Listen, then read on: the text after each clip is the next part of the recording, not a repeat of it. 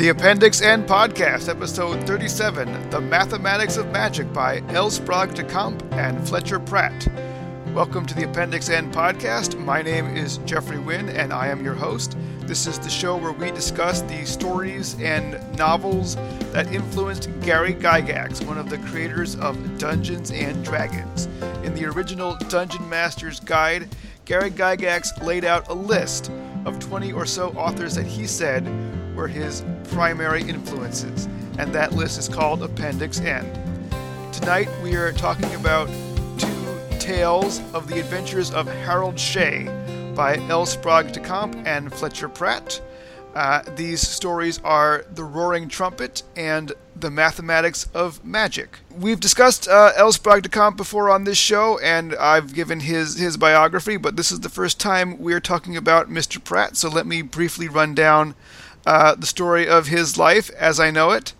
Murray F- Fletcher Pratt was born April 25th, 1897, in Buffalo, New York, and he passed away on June 10th, 1956, at the age of 59, uh, making him about uh, 10 years older than uh, L. Sprague de Camp.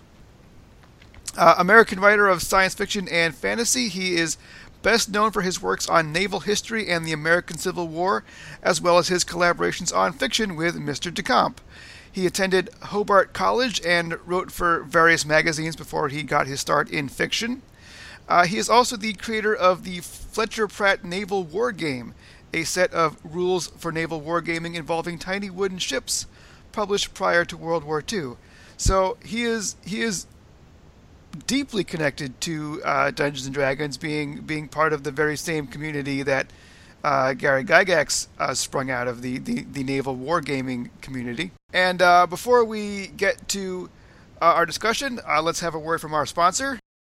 Hello, honey. It's so nice to see you. Happy holidays. It's great. It's great. I just wanted to say I went to opengamingstore.com to get all of your gifts this year. It was great. They had PDFs. I had them mail them to you electronically. And then they had all kinds of hardcover products and, and softcover, you know, full print products that I got for you as well. They were great. Now, granted, there were skeletons and demons and superheroes and all kinds of science fiction fiction aliens all over them. I don't really know what I'm getting you, honey. I hope that everything is okay. I hope, I hope that you're not into that devil worship. But anyway, I just wanted to let you know OpenGamingStore.com, they've got great deals. They've got so many bundles. It's amazing. I was saving a bunch. I almost didn't even care that I didn't know what I was buying you. Anyway, I just wanted to let you know OpenGamingStore.com also has accessories. You can get all kinds of stuff. Maybe buy some onesies for those grandchildren you haven't given to me yet. Anyway, opengamingstore.com. Make sure you check them out. And uh, with me tonight, as always, is my co host, Jeff Wickstrom. Welcome back, Jeff. Hey, always happy to be here. And joining us once again is Chris Constantine. Always a pleasure, guys. Let's have some fun. All right, welcome back to the show, Chris. All right, so uh, as I said at the top of the show, uh, tonight we are talking about uh, two stories. Uh, first is The Roaring Trumpet, published in Unknown of May 1940 and the second is The Mathematics of Magic, also published in Unknown in August 1940. Uh, both stories were later published in book form in The Incomplete Enchanter in 1941 by Henry Holt and Company, and later went on to appear in other collections featuring the adventures of Harold Shea, such as, confusingly, The Complete Enchanter, The Incomplete Enchanter, The Complete Complete Enchanter, and finally in 2007, simply the mathematics of magic. What did you guys think of these uh, these uh, stories? Let's start with Jeff. Eh. That's my response, basically. Um, I did not dislike these stories. I didn't enjoy them as much as I was hoping to. Hmm. Um, but they certainly weren't a they weren't painful to read by any stretch of the imagination. Chris, what yeah, did you think? I, would have to say I was in a similar boat. Uh, I enjoyed some of the concepts. I enjoyed some of the ideas. I'm trying to figure out whether or not it's because it's been there, done that, or whether, kind of like the John Carter syndrome, where you have a material uh-huh. that feels rehashed, and then you realize it's probably one of the original sources. You know, where they got the rehashing model to from to get from. Like the first story was a bit better than the second one, as far as I could tell. Like I like the Nordic mythology; hmm it's really entailed in this thing. Whereas, I swear to you, the guy likes his uh, what is it? Uh, alliteration. When you're worried about the besting beast in the second story, Well, uh, I think I think you can blame uh, Spenser for for the for the for the beast. Um, so wow, that, that that was not the reaction I was hoping for because I I really uh, in, enjoyed these stories uh, so much that when I was originally when I was originally listening to them back in back in last last fall. Uh, I, I went on and listened to the to the Iron Fortress and, and, and some some of the of the later stuff. So um, But by all means, uh, s- I, I invite you to sell me on them. Yep. I I didn't get a a particularly like a like a negative reaction. mhm, mhm. Um, I just didn't really get a sense of. I didn't really I didn't really care about what was going on in a way that kind of surprised me. Um, there's a certain level of detachment from the from the whole situation, which kind of reminds me actually of my reaction to Le- uh, Lest Darkness Fall. Well, it's it's it's got that it's got that breezy style that uh, that Lest Darkness Fall had.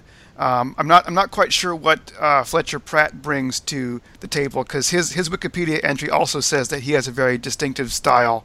Um, so yeah, uh, but yeah, I, I just find, found found it to be a fun, uh, rollicking adventure. I, I enjoyed the characters.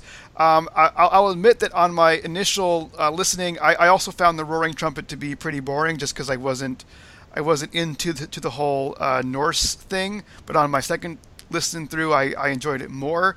But uh, I, I really enjoyed uh, the the Mathematics of Magic, which is which is the longer tale.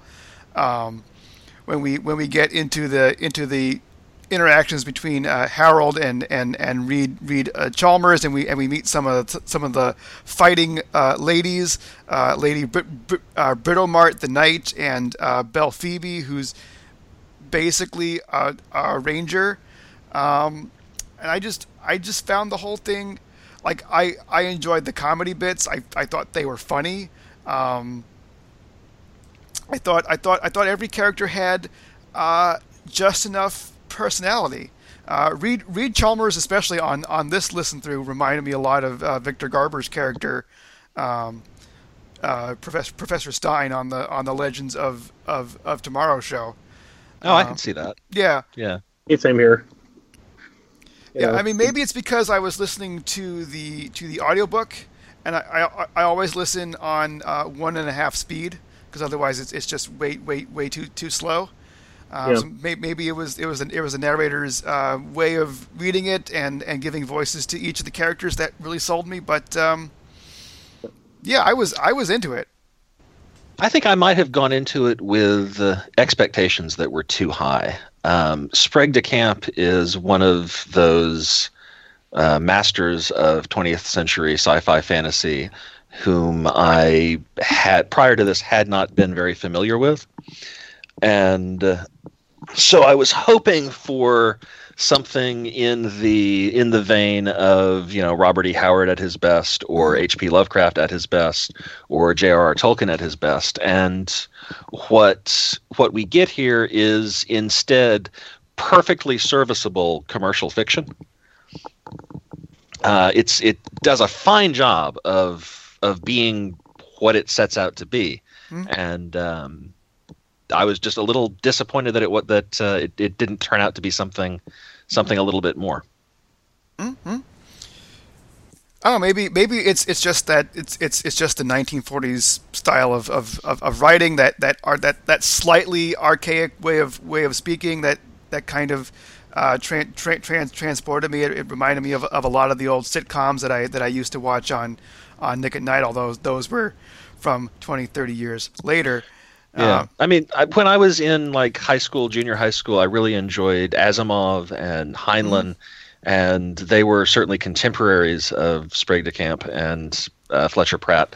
And it's entirely possible that if I had if I had read this story or these stories back then, I would have a, have a very different response than coming to it at at this stage of my life. But I think I think there's there's a lot we can we can see a lot of the influence on D and D in these stories. To start with, the the premise here is that we, we have men of, of science from, from our world trying to apply scientific rules to magic. That's that's how this whole thing s- starts.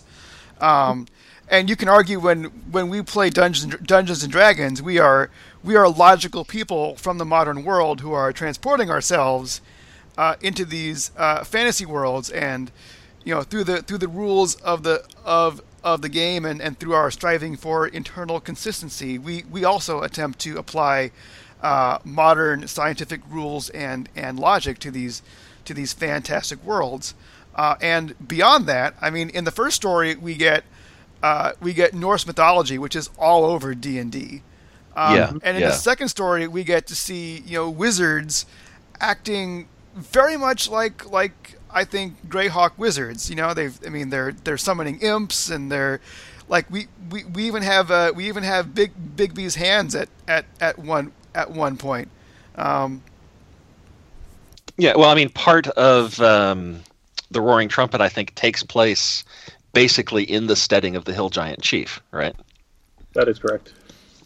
Uh, it is specifically it is it is inspired by let's see, it's inspired by Thor's uh, expedition to Jotunheim, as told in the Gylfaginning section of Snorri Sturluson's Prose Edda, and it also draws from the uh, Volva's prophecy regarding Ragnarok in the poem Voluspa, preserved in the Poetic Edda. So that yeah. So yeah. So in the Roaring Trumpet, he goes to the Prose Edda, and then in the Mathematics of Magic, he goes to uh, Spenser's The Faerie Queene. Yeah, let's let's uh, let's let's break these stories down and let, let's let's dive into the Roaring Trumpet. Um, so it, it it opens with our, our hero Harold Shea uh, and his his colleagues, who includes uh, Reed uh, Chalmers and uh, and uh, the the nurse with the unfortunate name of is it is it Gladys Gladys Moogler. Yeah. Yeah. See, I guess I guess whether whether or not uh, you're you're you're going to enjoy uh, these folks' style of humor is whether or not you laugh at the name uh, Gladys Moogler, and I did. Um, Gertrude Mugler. Gertrude, Gertrude, Moogler, yeah. yes. Uh, I don't know. The, her her introduction sort of reminded me of a of a Douglas Adams sentence. It was it was just a very matter of fact run on run on sentence. But anyways, I digress.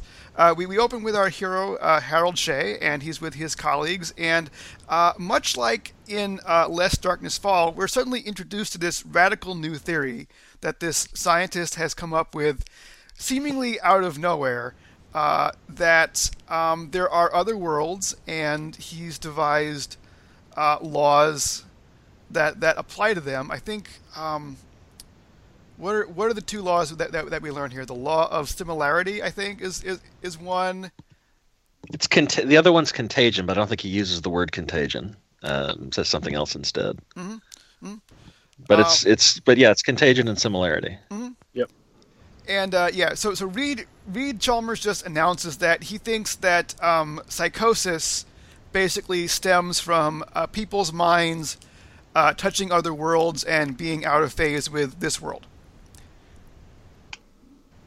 You know, so I'm I'm sure I'm sure that's a sound hypothesis. I'm sure you know he did extensive amounts of research to to come to that uh, c- uh, conclusion. Uh, who are we to argue with the distinguished Reed uh, Chalmers? It's, and somehow from that he has derived the notion that if you spend enough time thinking about symbolic logic, you will bodily travel to other dimensions. Yes, of course. I mean, it just makes sense, Jeff. Yeah, like it feels almost like a hyper extension of what happened with John Carter, but instead of just dreaming, he used science in order to get over to the next dimension I mean, it's or dimensional pocket or what have you. it's it's it's more thought than we got in Lest Darkness Fall, where the scientist in that book was, hey, sometimes these people disappear, and what's really happening is they're traveling through time, and then our hero disappears because Like he's traveling. five minutes later. Yeah. Yeah. So so I mean, at Step least at least they're consistent uh, in that. You know, step one, deliver the conceit. Step two, the conceit happens. You know, you're entered your time travel or whatever. goes off uh, immediately afterwards. But at, at, at least Harold Shea uh, is given some char- some characterization and some some uh, motive here. Uh, yes, yes, he is. He's a guy badly in need of a vacation. Mm-hmm, basically. mm-hmm. Yep. Yeah, and he he deliberately uh, tries to use uh, Chalmers' uh, equations or or whatever uh, to to travel to the to the other world. Now, did did either of you have have the print book? I yeah, I have a print copy right in front of me here. So yeah, a... in the in the audiobook, uh, it was it was just a, a confusing series of mathematical terms. Would, did did they actually like print out the equation? No, they kind of just glossed over it for the most part. Uh, not really seeing any place that actually breaks it. oh wait, no. If either P or Q is true, or P or Q is true, that either P or Q is true, or P or, or is false. So they do use a bit of elementary logic to mm-hmm. help set up the thing. I guess. so apparently, if you yeah. if you chant that uh, enough times, uh, you get transported to an, another world. Uh, and so Harold is trying to go to the world of Irish folklore, but he ends up uh, in the world of Norse mythology. Um, for, for which he is sadly unprepared because the first person he meets is is Odin, and if you know the first thing about Norse mythology, as soon as this guy turns around and you see he's got one eye, and he's friends with crows, you're like, this is Odin.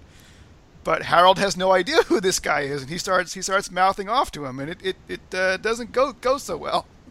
It's it's interesting, and I think this is actually to my mind, this is the most interesting thing about both of these stories, is that he doesn't just go to a generic fantasy world that is inspired by Norse mythology.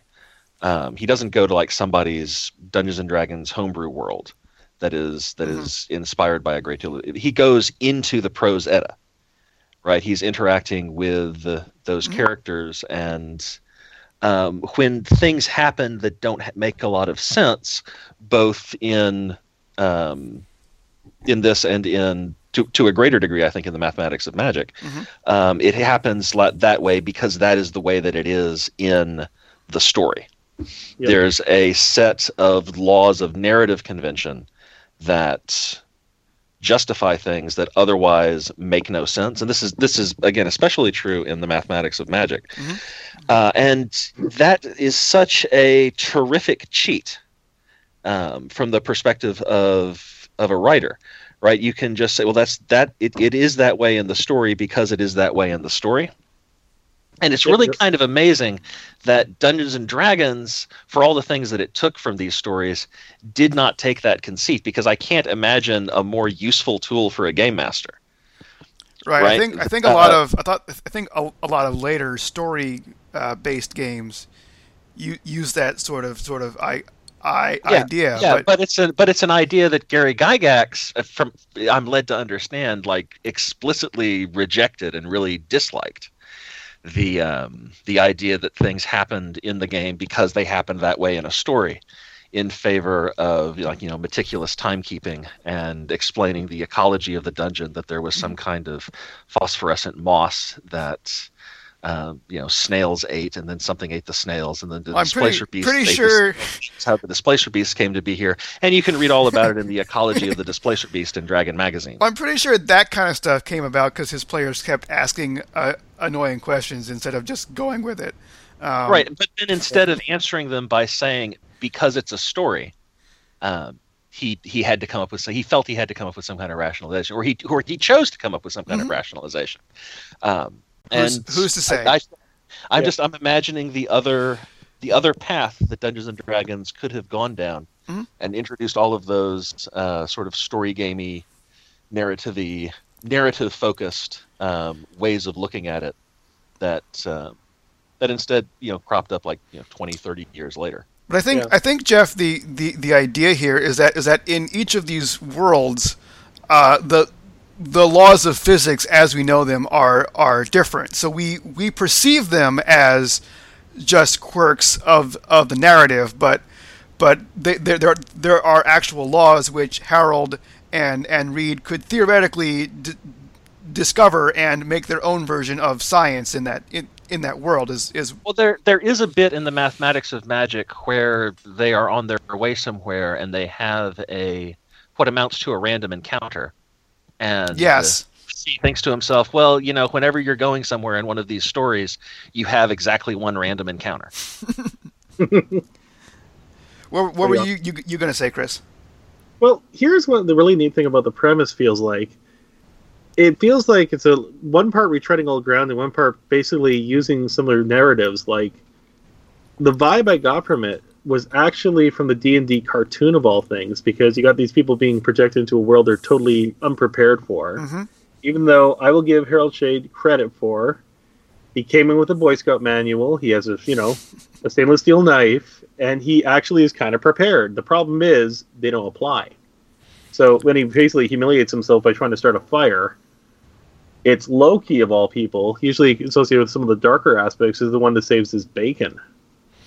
You know, Yeah, this is this is something that I, I, I didn't quite like, and it, it, it seems to have crept into into fantasy fiction that somehow uh, science and magic are anathema to each other, and when you're in a magic world, science doesn't work. But then, like, the matches st- should still light because they're still like friction is still a thing. You know, like Yeah. like the basic building blocks of fire are still like the fire works the same. It's still the case that if you throw a ball, it will travel in a parabolic arc. Right, but you know somehow he his his stainless steel knife is is rusting and matches don't don't work because that's those are things that did not exist in the prose edda. Um, it, it, it makes more sense that he that he can't read English because his his mind. I mean the the the whole premise of this is that his mind is, is on a different wavelength and he's he's perceiving this this world and so he's traveling to to this world. Um, so that that makes more sense, but but the match is not working and the and the knife you know uh, rusting.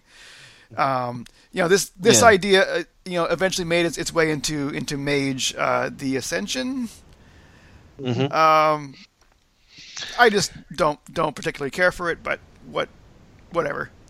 Yeah, No, there was a there was a I think it was made for TV uh, movie called Flight of the Dragons, which was basically this same premise. Uh, it was animated. Uh, I watched it a bunch of times when I was a kid, and it starred, as I recall, John Ritter as a bookstore owner who traveled to a magical land, had to deal with a bunch of dragons, and ultimately defeated the evil wizard by reciting his own magical formula, which was like the Pythagorean theorem and Newton's laws of motion and so on. And the evil wizard was like, "No, not thermodynamics," and melted. that sounds surprisingly awesome. Yeah, It was it was terrific. Like I said, I saw it a bunch when I was a kid, and it's unjustly forgotten today. yeah. I don't like I said I don't I don't know where this idea comes from. It it it just doesn't resonate with me. But I guess if you're a fan of of of the Mage game from from White Wolf and the way things work there, then then this is for you. I don't know. Yeah, I'm actually kind of glad that this is one of the things that D&D didn't pull over, because as much as people grumble about, you know, the magical technology bent, for the first part of D&D there really was no line because a lot of Blackmoor stuff had a lot of the really cool weird technology Mhm. Side by side with the magic, and nobody really batted an eye until after Expedition to the Barrier Peaks, where they started going for a more purist fiction type. Especially Yeah, I would s- I would say that it's of a piece with the rejection of firearms. In Yes. fact, the idea that guns, specifically guns, are so transformative to the setting that you, they can't be allowed. Mhm. Yeah. Mhm.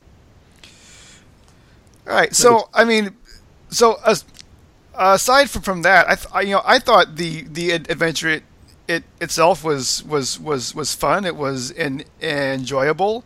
Uh, he so uh, Harold goes on and he, he gets to meet uh, most of the Norse uh, pantheon, and it it it. Uh, he, he finds out that uh, we're basically only a few days from from uh, uh, Ragnarok, um, and so he, he pals around with, with Odin and Thor and Loki and Heimdall, uh, who are more like ad- adventurers in this tale than than actual uh, gods. They, they they they remind me of Thor's uh, companions in the in the Marvel uh, comics. Oh, you mean like the the Warriors Three? Yeah, yeah. they, they they act more like more like those guys than than the than the D and D gods that were that were used to. Although you, you, you still don't don't want to cross them because they're because they're pretty powerful. Uh, and we, we go to a to a hall of uh, frost giants, and there's uh, illusion magic going on, and they get they get put in prison, and they have to have to um, trick their their way out by um, uh, Harold casts his, his first real spell by, by making a a, uh, a, a troll's nose melt. I think. I liked Snog. He was actually kind of a fun character. Mm. You know, like he really he was uh, on the he kind of almost was won over throughout the part of the story because of that, because mm-hmm. he lived out through his bargain. Like I liked I liked the guy who kept yelling Yngvi is a louse.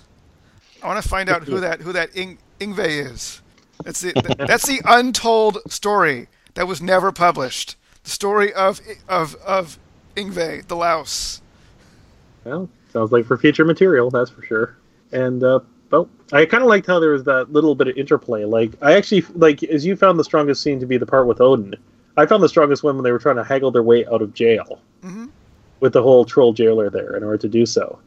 And it's because I don't know why it works, but it does because magic, I guess, in this situation here. And it almost makes me wonder if well, one of the reasons why he shrunk the nose and why D&D trolls have such long noses is maybe because of this. Oh, I think I think trolls have big big noses in uh, Norse mythology yeah. anyway, because. Yeah, and I think they're probably a little bit more ogre-like than in you know, the more D and D one, which I think was inspired by Three Hearts and Three Lions. Ultimately, could be. I think I think we'll be getting to that in 2017. Yeah. Well, these trolls seem to have uh, like Bronx accents too. yeah. yeah. Yeah. It, it, it it's weird because like all the I, I, thought like all the all the frost giants and the trolls talked like like 1930 like 1930s gangsters, like as you know as that... portrayed on like 50s TV shows. Well, again, well, like after reading Lest Darkness, how the mob came in to rescue him. This feels almost like that same Annalee. Only the difference is they're bun- they're a bunch of green monsters. Or, well, you know, in The Hobbit, the three trolls that uh, Gandalf outwits speak with Cockney, mm-hmm. Cockney accents.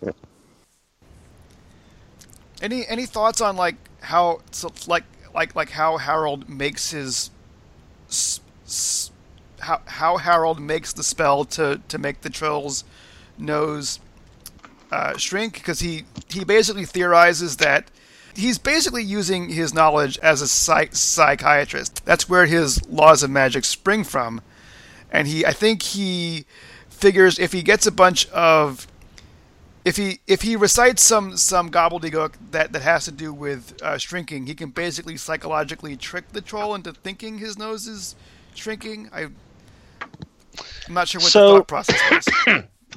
so my, I this was actually something that I did not like quite so much because, as you say, this is this is Harold using his um, psychology knowledge, but it's also psychology knowledge that could be pretty much completely conveyed in a couple of paragraphs of breezy text um, about some psychologists talking in a story that is not mostly about psychologists talking. Yep. So it was some really, it's some really elementary and simple stuff, which works really well for Harold.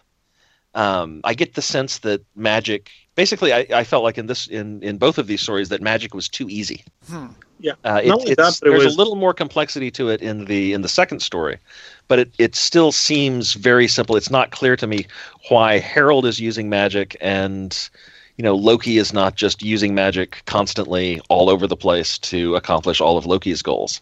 Because yeah. surely Loki is smart enough to have figured out these very simple principles that you can articulate in a couple of sentences. I mean, if I can explain it to you completely in five seconds' time, I don't think that it's it's all that complicated, really.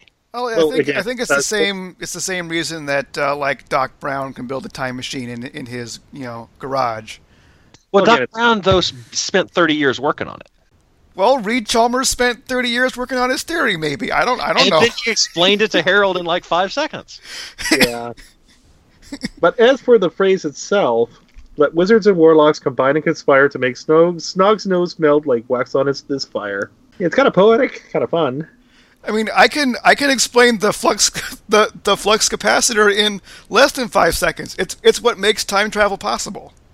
Yeah, I, think, I think that's literally the explanation that we get in the in the movie. That's a description, though, my man. It's not an explanation. How Yeah. does it make time travel possible? Explain it to me. Five, four, three. I'm not hearing anything. Two. Can't do it. You can't do it. Snap. You can't do it. Ah, you've defeated me. Uh, lightning and 88 miles an hour. Um, naturally, when you combine those two things, you get time travel, Jeff. It's just elementary science. And you don't even need to build it to scale. All right. Well, now see the frightening. Now see the frightening thing is now that we've had this conversation, sometime in the next five minutes, one of us is going to time travel. Uh, been there, done that. We're all traveling one minute at a time. I just, I, I just have to concentrate on the principles of time travel and chant uh, mathematical formulas. Okay, Anywho. so uh, the the story ends with Harold being suddenly thrown back into his world when um, they're they're facing off against an enemy wizard. I, I forget who it who it even is, but but the wizard shouts something about I want you to go back to the place you came from, and Harold just ends up uh, back in his living room where he finds out he's been missing for a, a couple days, and all his friends have hired a de- detective to go to go find him because they're because they're they're they're they're good friends and they're and they're worried about him. It's really touching that they're concerned. Mm-hmm. Yeah. And I don't mean that as sarcastically as it probably sounded. Well, dude, Harold Harold has a a nice support structure around him. Yeah. Yeah. He should he should really ask that uh, Gertrude Mugler out on a date because uh, she has him all figured out. Anyways, This is something that actually kind of confused me, is because when at the very beginning of this story, um, you know, with the way Gertrude is introduced, there's like the the narrator is saying, you know, there were some people and uh, three of them were men, and the men were average looking, and then there was Gertrude who was tawny and blonde, and these are all descriptors that I associate with attractiveness. And then in the following scene, you have you know Harold's friends kind of needling him a little bit in a in a, quite friendly way, and Gertrude, uh, for her part, is like sticking up for him. And then for like the entire rest of the book, every time Harold thinks about Gertrude, it's about how he does not really care for Gertrude. and Yeah. there's it, it, it just those two pieces did not hook together for me. I didn't read that initial scene thinking that I was reading about a about a woman that Harold ha- had no business being into, uh, or had or had no reason to be into, and um, and yet that's what what we were we were expecting. So it's again not entirely unlike Lest Darkness Fall and uh, Harold's treatment of uh, not Har- the guy in Le- Lest Darkness's Fall uh, his uh, his treatment of his maid. yeah, I don't know. I think I think um, I think maybe Gertrude is just too ordinary for, for Harold. He wants he wants ad- adventure. He wants excitement. He wants uh, a a dream girl from another world. Uh, and he, as he he is all excited about the idea of some like pre-Raphaelite um, ethereal Irish girl. Yeah, and Yeah. As, as we find out in the Roaring Trumpet, uh, he he does not like blondes. He he prefers uh, red redheads.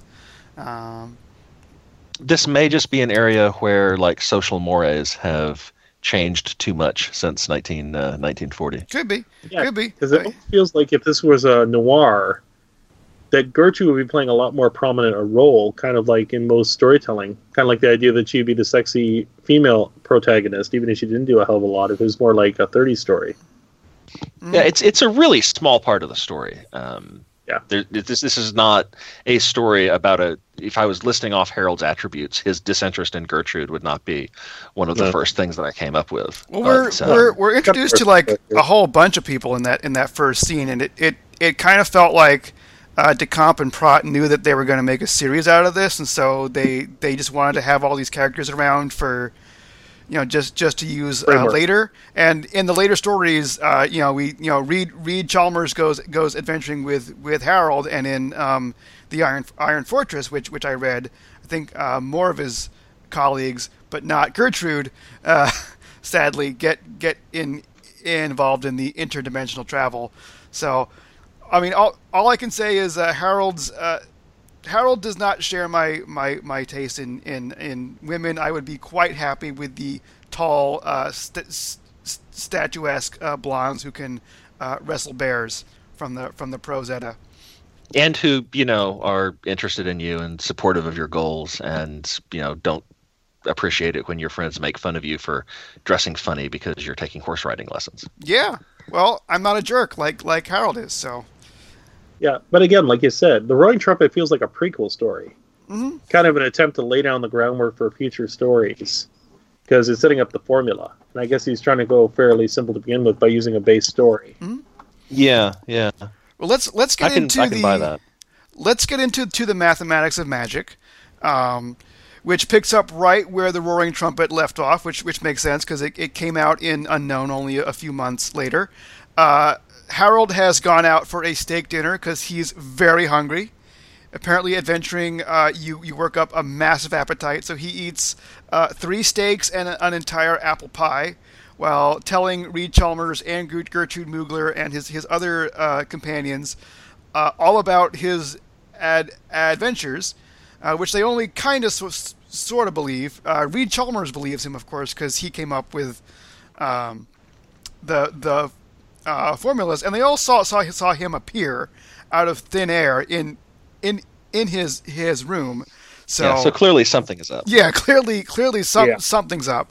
Um, and so uh, Reed Reed Chalmers is is kind of feeling the same sort of ennui that, that, that Harold is, or maybe not the same thing, but he's he's he feels like he's uh, reached the pinnacle of his uh, scientific career.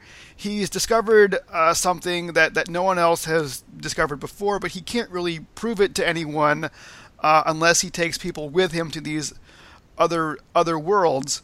Uh, and so, in, in, in face of face of that, uh, he feels like he would rather live out the rest of his days, I guess, going on ad- adventures and testing his theories, uh, rather than rather than live in the the real world. Uh, so he decides to go with Harold to the world of Spenser's uh, Faerie Queene, and I guess I guess he is refined. Uh, they've they've refined their travel methods, I guess, so that so they actually end up where they intended. Um, now I've never read the Faerie Queene. Have have either of you read the the Faerie Queene? I have not read the Faerie Queene, and after reading the Mathematics of Ma- uh, Mathematics of Magic, I was inspired to seek out the Faerie Queene, and I discovered that basically nobody reads the Faerie Queene because the Faerie Queene is super impenetrable and very long, and I don't feel like I've missed anything for not reading it. Um, also, it's basically like Le Morte d'Arthur fan fiction. Um, so the Mathematics of Magic is fan fiction of fan fiction of fan fiction. nice. Um, since it's all coming down from the medieval like uh, French romances. Man, there's just there's just no original ideas anymore. But the the world of the Faerie Queene is one that was immensely familiar to me. Um, based on my readings of Le Morte d'Arthur, you have your knights who are going on strange adventures. You have your um, wicked spellcasters, and you have people just kind of randomly meeting other people and fighting them. And monsters, and that's uh, that's the Arthurian uh, world according to Sir Thomas Malory, like to a T. Well, from from my brief uh, perusal of Wikipedia, it, it seems like the Faerie Queene was never never finished, and and some of what's what's going on in this ad- adventure is is uh, Harold and Reed basically finishing the unfinished story of of the Faerie Queene. Um, they they show up outside of this castle. Is it is it Queen Gloriana's castle or something? yeah, Gloriana's, yep, and uh, Castle Satyrane, I think. right? And there's there's rules about who who can go in and who can't go in. I think like ladies can can come in and guys can can, can come in only if they have a have a lady. which Um, is lifted directly from Book Two of Le Morte d'Arthur. Yeah, for for what it's worth. Okay, The uh, Hey, the story of the idiot knight. Jeff, you are you are our uh, subject matter expert for this uh, for this segment here.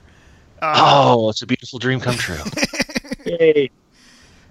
So uh, we're we're introduced to uh, Lady Britomart, uh, who is who is a lady knight, uh, traveling with uh, some other lady, uh, who who she's um, they're uh, they're not lesbians. Uh, she, she apparently she's agreed to guard this lady's virtue while uh, this lady's uh, gentleman is is captured or imprisoned somewhere.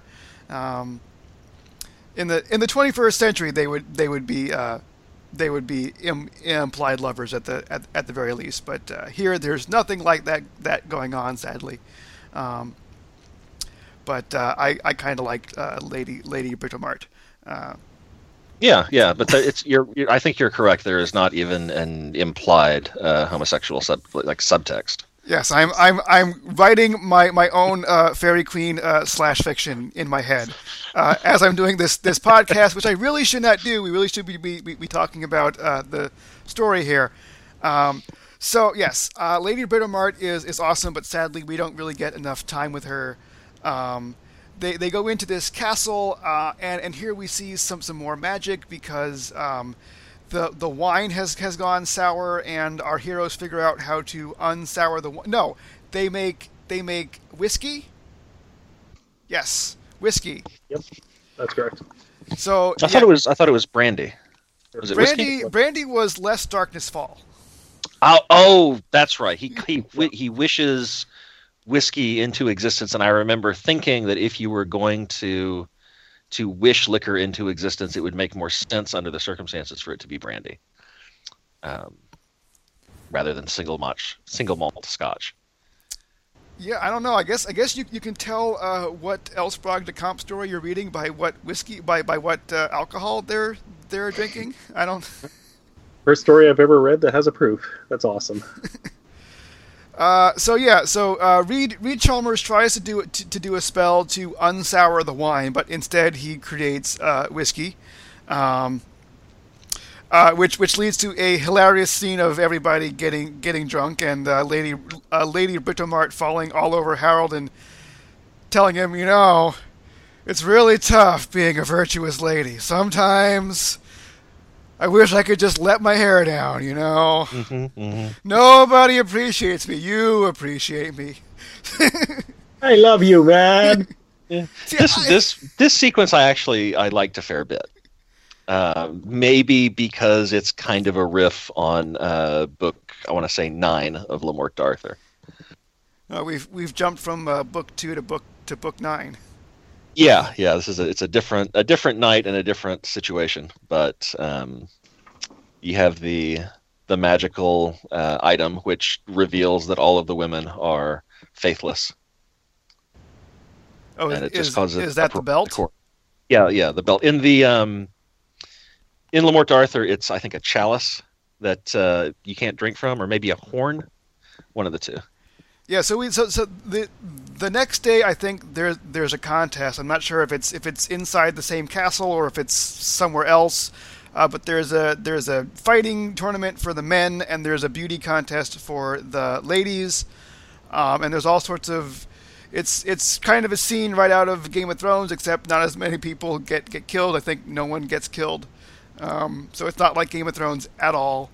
No, Um, but it's probably one of the more softer chivalry type things where you got the you know, got the joust on one side and you got the other thing on the other. there's there's people fighting over over the virtue of ladies and um, and uh, so the the beauty contest ends with uh, one of the women puts on a girdle, but it, it won't stay on. Uh, at, at some point, Lady Florimel shows up. I, I- Yeah, but I- it's not really her. Yeah. Yeah, it's a magical sumo- simulacrum. Yeah. But she's still called Lady Florimel because they only have a, so many proper names for women to go around, and you know they got to double up, like the six Elaines in um, Le Morte d'Arthur. yeah, I think I think I was uh, I was I was not quite paying attention at this point in, in the story because clearly lots of things were, were happening and I'm not I'm not clear on the on the details. Um, but the the contest is interrupted, but so, somehow during this, this this this whole thing, Reed Chalmers falls in love with Lady Florimel, even though he knows it's not the real Lady Florimel. Um, Even though she's a magical construct made out of snow. yes. Eh, Does, does he fall in love with the construct, or does he fall in love with the real Lady Lady Florimel? I, c- I couldn't tell. He falls in he- love with the construct, not knowing that it's a construct, but knowing that it's not the real Lady Florimel. I see. Okay. Do we do we ever find the real Lady Florimel in this story? No, or is, okay. she does not. She does not. This, I believe that this whole thing takes place between books six and seven of the Faerie Queene, and during that period, Florimel is missing. Okay, so she is lady not appearing.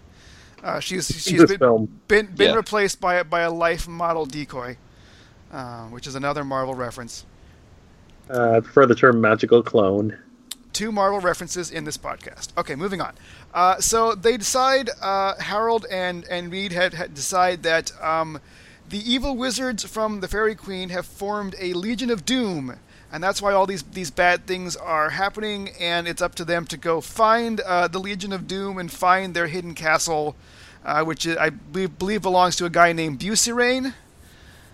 And uh, put a put a stop to all of these evil wizards. So they they, they go out uh, questing on their on their uh, horses uh, out into the into the uh, wilderness, and I believe they th- this is where they stumble across Belphoebe, uh, who becomes Harold's uh, love love interest. Yep. Mhm. She basically the uh, fiery red of, of her of his dreams. Yes. So she's uh she's basically a ranger. She comes out of the woods. She's got a she's got a bow and arrow. She's good at uh, uh, using it. Uh, for some reason, she speaks in a in a kind of kind of like a like a Highland uh, Irish style of of speech. It, it's it's not like the rest of the characters in the book. I don't I don't think. Uh, she's an outlander. Hmm? For all its purposes. I think I think the good guys in this in, in the Faerie Queene are called the, the, the companions, and, and she's one of the, one of the companions. But she's Okay. she's basically a, a, a ranger. I I you know loved her because I you know I I love uh, fighting women.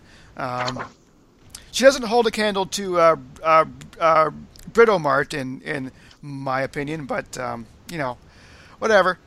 Uh, and uh, this this is also where the where the blatant beast appears. Um, no, the the the blatant beast appears after we meet uh, the evil wizard uh, Doral Donal. What's his name? Does the name Dolan ring a bell? I'm just to yes, the Dolan, uh, who basically I thought of as looking like Yul Brynner. He's this he's this imposing bald guy. I like the patter uh, back and forth between our our our hero our heroes and what's what's what's the guy's name name again? Dolan. Dolan. Yeah, I I like the patter back and forth between our, our heroes and uh, Dolan because Dolan is very very uh, pompous, and uh, Harold and Reed are trying to convince him that, that they are also master master magicians. But um, I think I think at, at one point uh, Harold says we we can't cast that spell because we don't have a Yeah. and and um, Dolan can't admit that he doesn't know what that is, so he's like, "Oh, I don't have one either because they all we, we, we had a bad we, we had a bad crop of them last la, last year." So, uh, Book 18. Book 18, chapter 21. There is a uh, female character who is basically what if Robin Hood were a girl? And uh, Sir Thomas Malory has her run on screen and then leave again.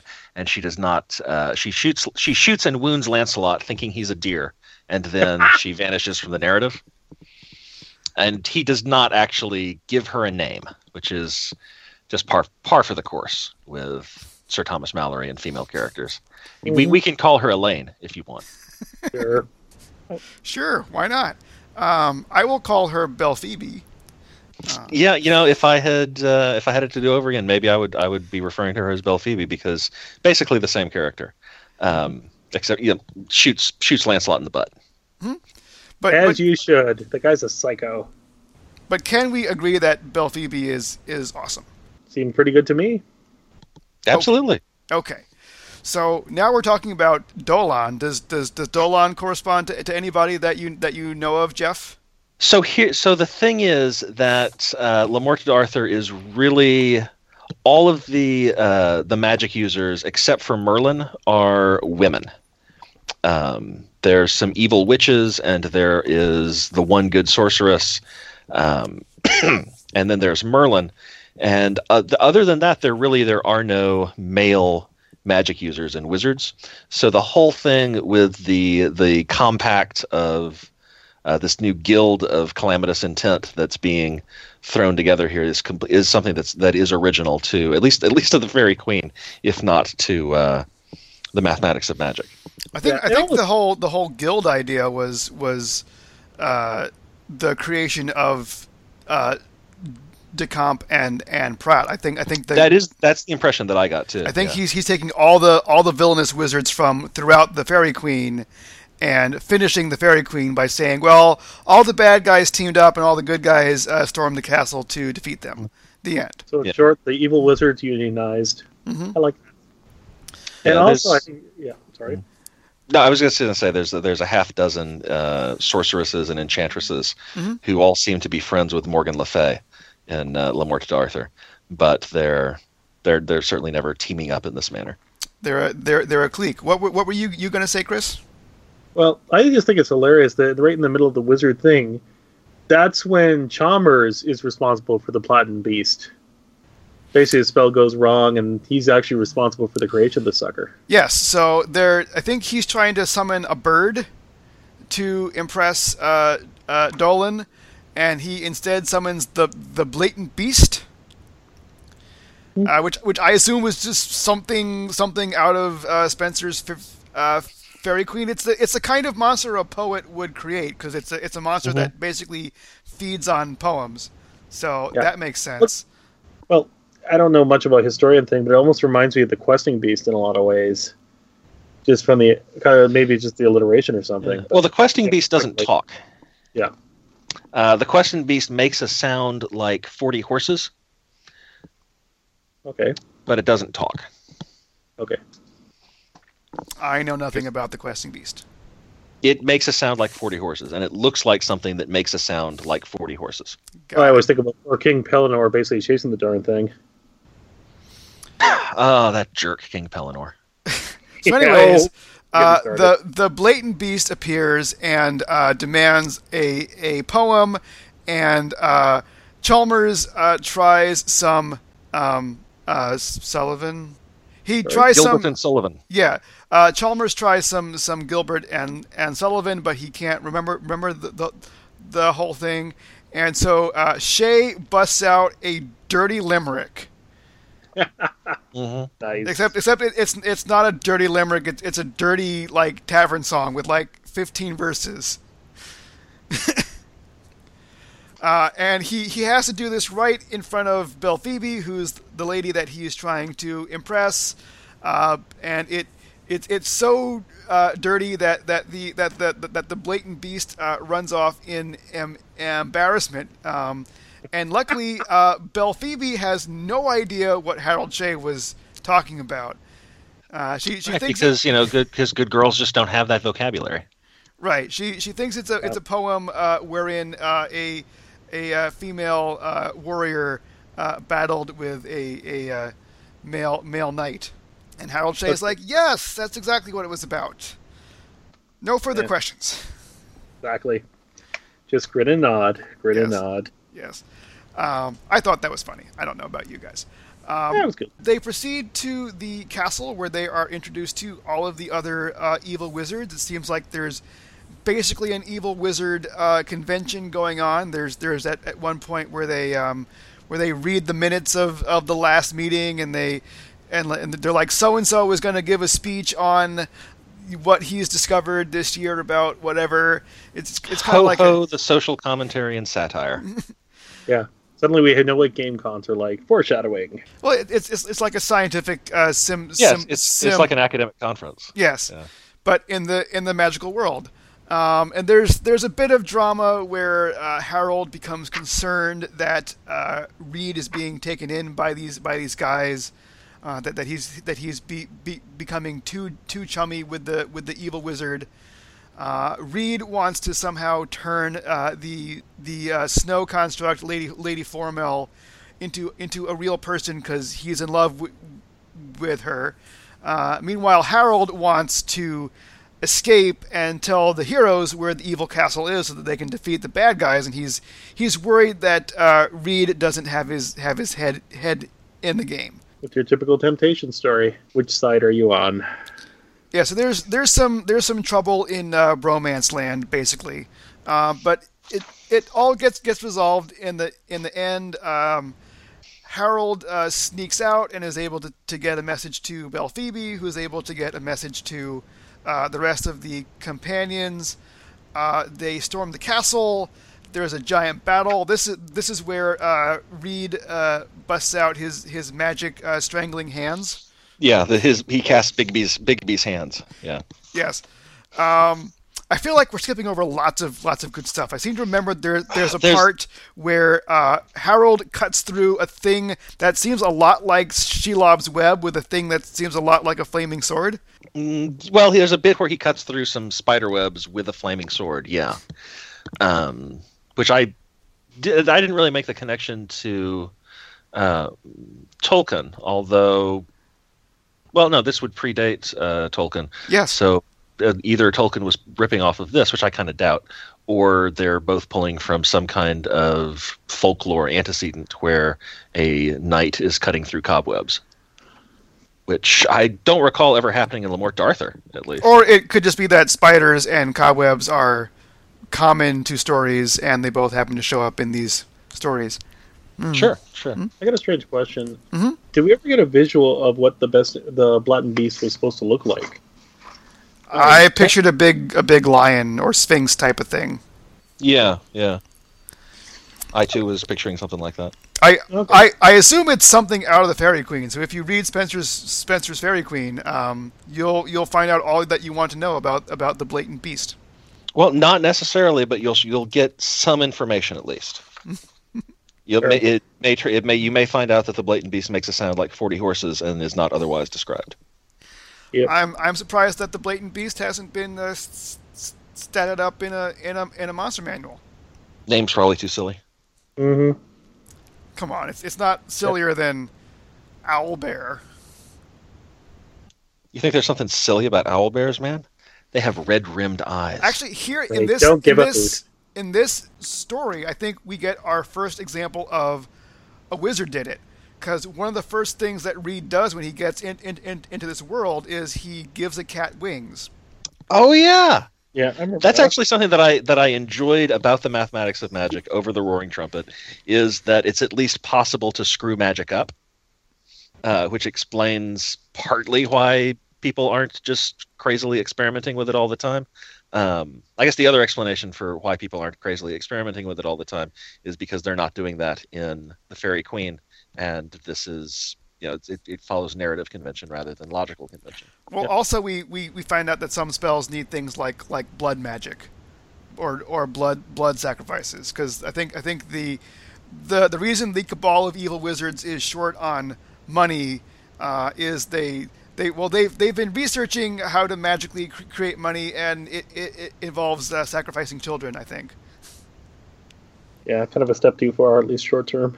Yeah, Uh, and th- there is certainly a lot that we're skipping over in the mathematics. Yeah, like the wyverns.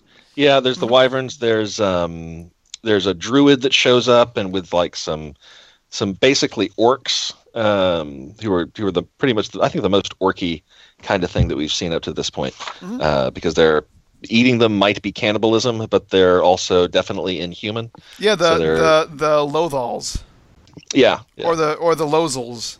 I don't know how it's pronounced. In the kitchen scene with the imps and hobgoblins bearing spits, knives, and rolling pins. Yeah, so this I mean this story is is pretty darn darn packed with with action and and adventure. I mean it it certainly wasn't uh, certainly wasn't wasn't boring, and I I thought I saw lots of things in here that uh, paralleled how how uh, things in D and D work or were intended to work by by uh, Gygax.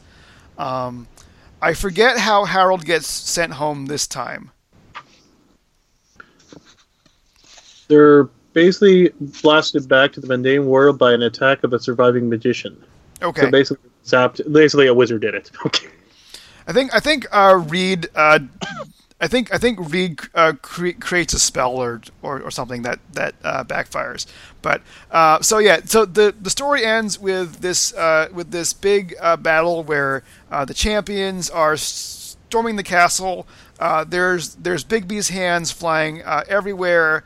Harold is fencing with the bad guy. Oh, we, we, we, we haven't even discuss Harold's skill with with uh, fencing. Is, is that something that, that we need to need to go over? That's up to you. It's awfully convenient.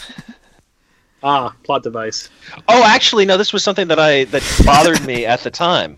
Um, not only is he skilled at wielding a sword, but his his him and his little fencing sword are just straight up technologically superior to the crazy heavy uh, gigantic sword shaped sledgehammers that the knights uh, in the story are constantly wielding and this this may be um, an origin of the like 40 pound two-handed swords that get written up in the equipment lists in Dungeons and Dragons.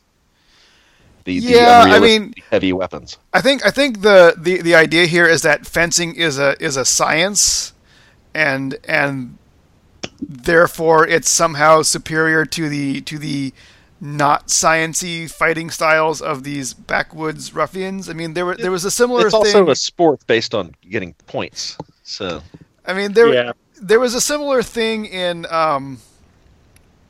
Oh, what's the what's the world inside the world? Uh, Pellucidar, Yes. the, like the, sci- the scientific principles of boxing, Yes, yes. So right, like right. I remember that. Yeah. the sweet science. Yes, be, because David Innes knew the scientific principles of boxing, he could just whoop the whoop the pants off these uh, cavemen who didn't have any principles.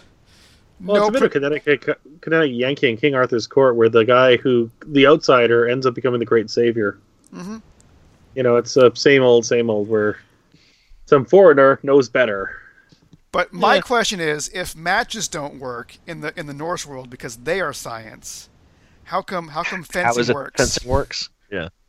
Because fencing is science, at least according to these the, these guys. But It's a fair question, I think. it Um, is, it It's is. a it's a it's a weak point. Yeah, I The think it's basically just they haven't figured out the rules in the first book, and they're starting to codify it as time progresses. I'm sure if we read the next story, we'd have a similar effect. Oh, they're starting to finally figure out what they want to do with it. I mean, narratively, they need uh, Harold to be good at fencing so that he's not just a complete waste of space. Because you know he does, he's not because Chalmers has the good at magic already Mhm. uh, mapped out. So what is what what is there for for Harold but fencing? Yeah, I mean Chalmers figured out magic uh, while living in the real world where there where there is no is no magic. So he's like, how can how can you beat beat that? All right. So the story ends with uh, Harold uh, getting sent home uh, once again. I think a spell backfires or something. Uh, Yeah. And Belphoebe gets sent back to the real world with him, uh, while Reed Chalmers stays in the Faerie Queene. Yeah, and I um, at least flipped ahead into the Castle of Iron, and she apparently recurs there. So Yeah. uh, she's a, an additional party member. hmm Belphoebe has joined the fight. Oh, the Right the the Iron Fortress is is is awesome. Spoilers for the for the Iron Fortress. They they they, they traveled to um, a a different epic poem, um, not not Le Morte d'Arthur, but a different epic poem that was supposedly the inspiration for Spenser's Faerie Queene. So so not only can you can you travel into into books, but you can travel into different versions of the same book, and they are they are different worlds Interesting. which is which is super nerdy and and awesome. What about okay? Now we've looked over both of these stories for the most part. Uh, how do they connect to D and D? Well, I'd say that there's a lot of uh, like little details from these stories that found their way into the default setting of D and D. Um, you know, things like your hill giants and fire giants and frost giants, and um, the the the very heavy melee weapons. Um, just name a couple of examples. But the big thing that these stories like bring to the table is that uh, you have modern men going into the world of fantasy, Mhm. which is again, you know, something Gygax was just really not into, and there's not any support for it in D and D. So there's at least one aspect of these stories that's consciously rejected by Dungeons and Dragons. I think. Could be. Uh, I think I think here we we get get the the idea that that magic has rules. Magic sort of works like a like a science. Um, I don't I don't think this is the first or, or only story where that where that where that that that happens, uh, but uh, we we see these these authors trying to make up laws that, that govern how magic works, and then then try to apply these these laws in their uh, stories. Um, we see we see lots of magical effects that, that later show up in in uh, D and D, like again uh, Bigby's Big B's hand, and exactly, exactly. I think I think one of one of the wizards has an imp uh, familiar. Um, summoning monsters is is here you know, uh, wizards uh, accidentally creating uh, monsters that, that are are hybrids of two creatures and set, and letting them loose into the world. So a lot of little things. Yeah. Okay. Uh, as for the other stuff here, I would say one of the things I got a kick out of is, of course, the Nordic influences that came from the story, like the mm-hmm. use of both the frost giants and the fire giants, which had almost a gorilla-like nature, the use of the hammer thunderbolts, and the girdle of giant strength. Yeah, I mean, those, those are based on you know magical artifacts uh, that are described in the Prose Edda too, but it certainly it, it, comes refracted through this lens, I guess. I think here here we we see just just how how easy it is to in, insert your your own characters into into things like pre-existing mythology and and, and pre-existing fiction, and you can I mean, it, it basically shows that, that you can do Dungeons and Dragons pretty much anywhere that there's that there's magic and and uh, and monsters. Uh, okay. I I think it, you know it, it it, it would be an, an interesting uh, tack on module for uh, fifth edition since fifth edition is supposed to be the version that that that, that is full of uh, tack on uh, modules where you, you can play modern people who get trapped in a in a fantasy world, and you you, you start out with skills like you know automobile driving and uh, modern psych- psychiatry, and you have to figure out how to somehow survive in a world where matches don't don't light, and and and you have you have to learn learn magic from from from the ground up. Yeah, the Connecticut Yankee in King Arthur's Court is a, an archetype that recurs enough times in these stories that it really is kind of surprising that there's not more support for it in Dungeons and Dragons uh, mm-hmm. as written. Oh, agree completely. Like probably the most blatant one is of course the D and D cartoon, but you'd think that there'd be a lot more of this fish out of water context. You're taking somebody from outside yeah. the world. Here's how the mechanics would affect it. All right. So if if some uh, third party uh, game designer is listening, uh, build a build a game that supports these kind of stories and uh, put it uh, put it on the on the Dungeons Masters Guild or put it on DriveThruRPG and uh, maybe you'll maybe you'll find that niche niche market. All right, uh, I believe we've reached the end of our discussion. Does anyone have any final comments on the mathematics of magic? Well, I'll give him credit where credit is due. The more we talked about it, the more this book interests me ultimately. Like, the second story I kind of glossed over to some degree, you know, just sort of faded out. But once you start bringing up these different tales, it really started showing this is kind of fun. St- now I see why you have a love of this thing. Mm-hmm. Yeah, I, I invited you to change my mind on it, and you may well have. Uh, what I actually have is a copy of The Complete Enchanter, which includes, um, you know, the, those sequel stories you were talking about. Mm-hmm. And um, I at the t- when I finished the mathematics of magic, I was like, well, I can tell you, I'm not going to read Castle of Iron, and now maybe I'm maybe I'm thinking maybe I want to. Mm-hmm. Mm-hmm. mm-hmm. All right. All right. Uh, I, I, believe it's time that we signed off. Uh, Chris, where on the internet can people find you? Well, I'm still on www.drevrpg.com. I'm actually working on putting these books on Drive Through DriveThruRPG, and they should be up later this month, maybe even beginning of January.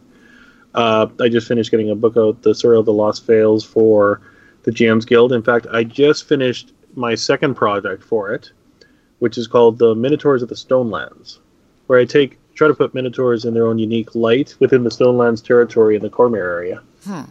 So I'll let you know more details as things come out. Otherwise, yeah. Sounds exciting. I like I like uh, Minotaurs. Right on. And other than that, I've been co-hosting uh, RPG Circus with Jeff. We just came out last week with a episode on generic systems. Awesome. All right, uh, Jeff Wickstrom, where on the interwebs can people find you? I am still located at jeffwick.com. Um, I also recently uh, guest hosted on an episode of Hold My Order Terrible Dresser, the deep dive 1970s, 1980s WKRP historical commentary podcast. Okay, So now you've for that. my curiosity immensely. Hold look- My Order Terrible Dresser. If you Google it, you will find it. Oh yes. You can find me, Geoffrey Winn, on Twitter at Geoffrey D. Winn. That's G E O F F R E Y D W I N N. And I'm also on Instagram with the same handle. You can email me by emailing the Tome Show at thetomeshow at gmail.com. Make sure to put Appendix N in the subject line so they get it right to me. This is probably coming out after the Christmas holiday, so if you got a whole bunch of cash or gift cards for Christmas or Hanukkah, why not spend them at our sponsor, OpenGamingStore.com? Or if you'd like to send some money our way, we'd appreciate it. Please use the Tome Show's Amazon affiliate links on our website, thetomeshow.com. Anytime you shop on Amazon, whether you're buying books or sneakers or vacuum cleaners, we get a small cut that helps pay for our expenses. Our very next show, coming to you sometime in January, will cover two more stories about Fafhrd and the Grey Mouser by Fritz Leiber. These stories are The Sunken Land and Thieves' Gambit. The next show after that will be a follow up to The Mathematics of Magic. We will be discussing The Castle of Iron by L. Sprague de Camp and Fletcher Pratt in February. Go out and read those stories now, maybe purchasing them using our Amazon affiliate link so that you can be a part of the discussion. This has been a Tome Show production of Appendix N, Episode 37, The Mathematics of Magic by L. Sprague de Camp and Fletcher Pratt. Thanks for listening friends. Ouch.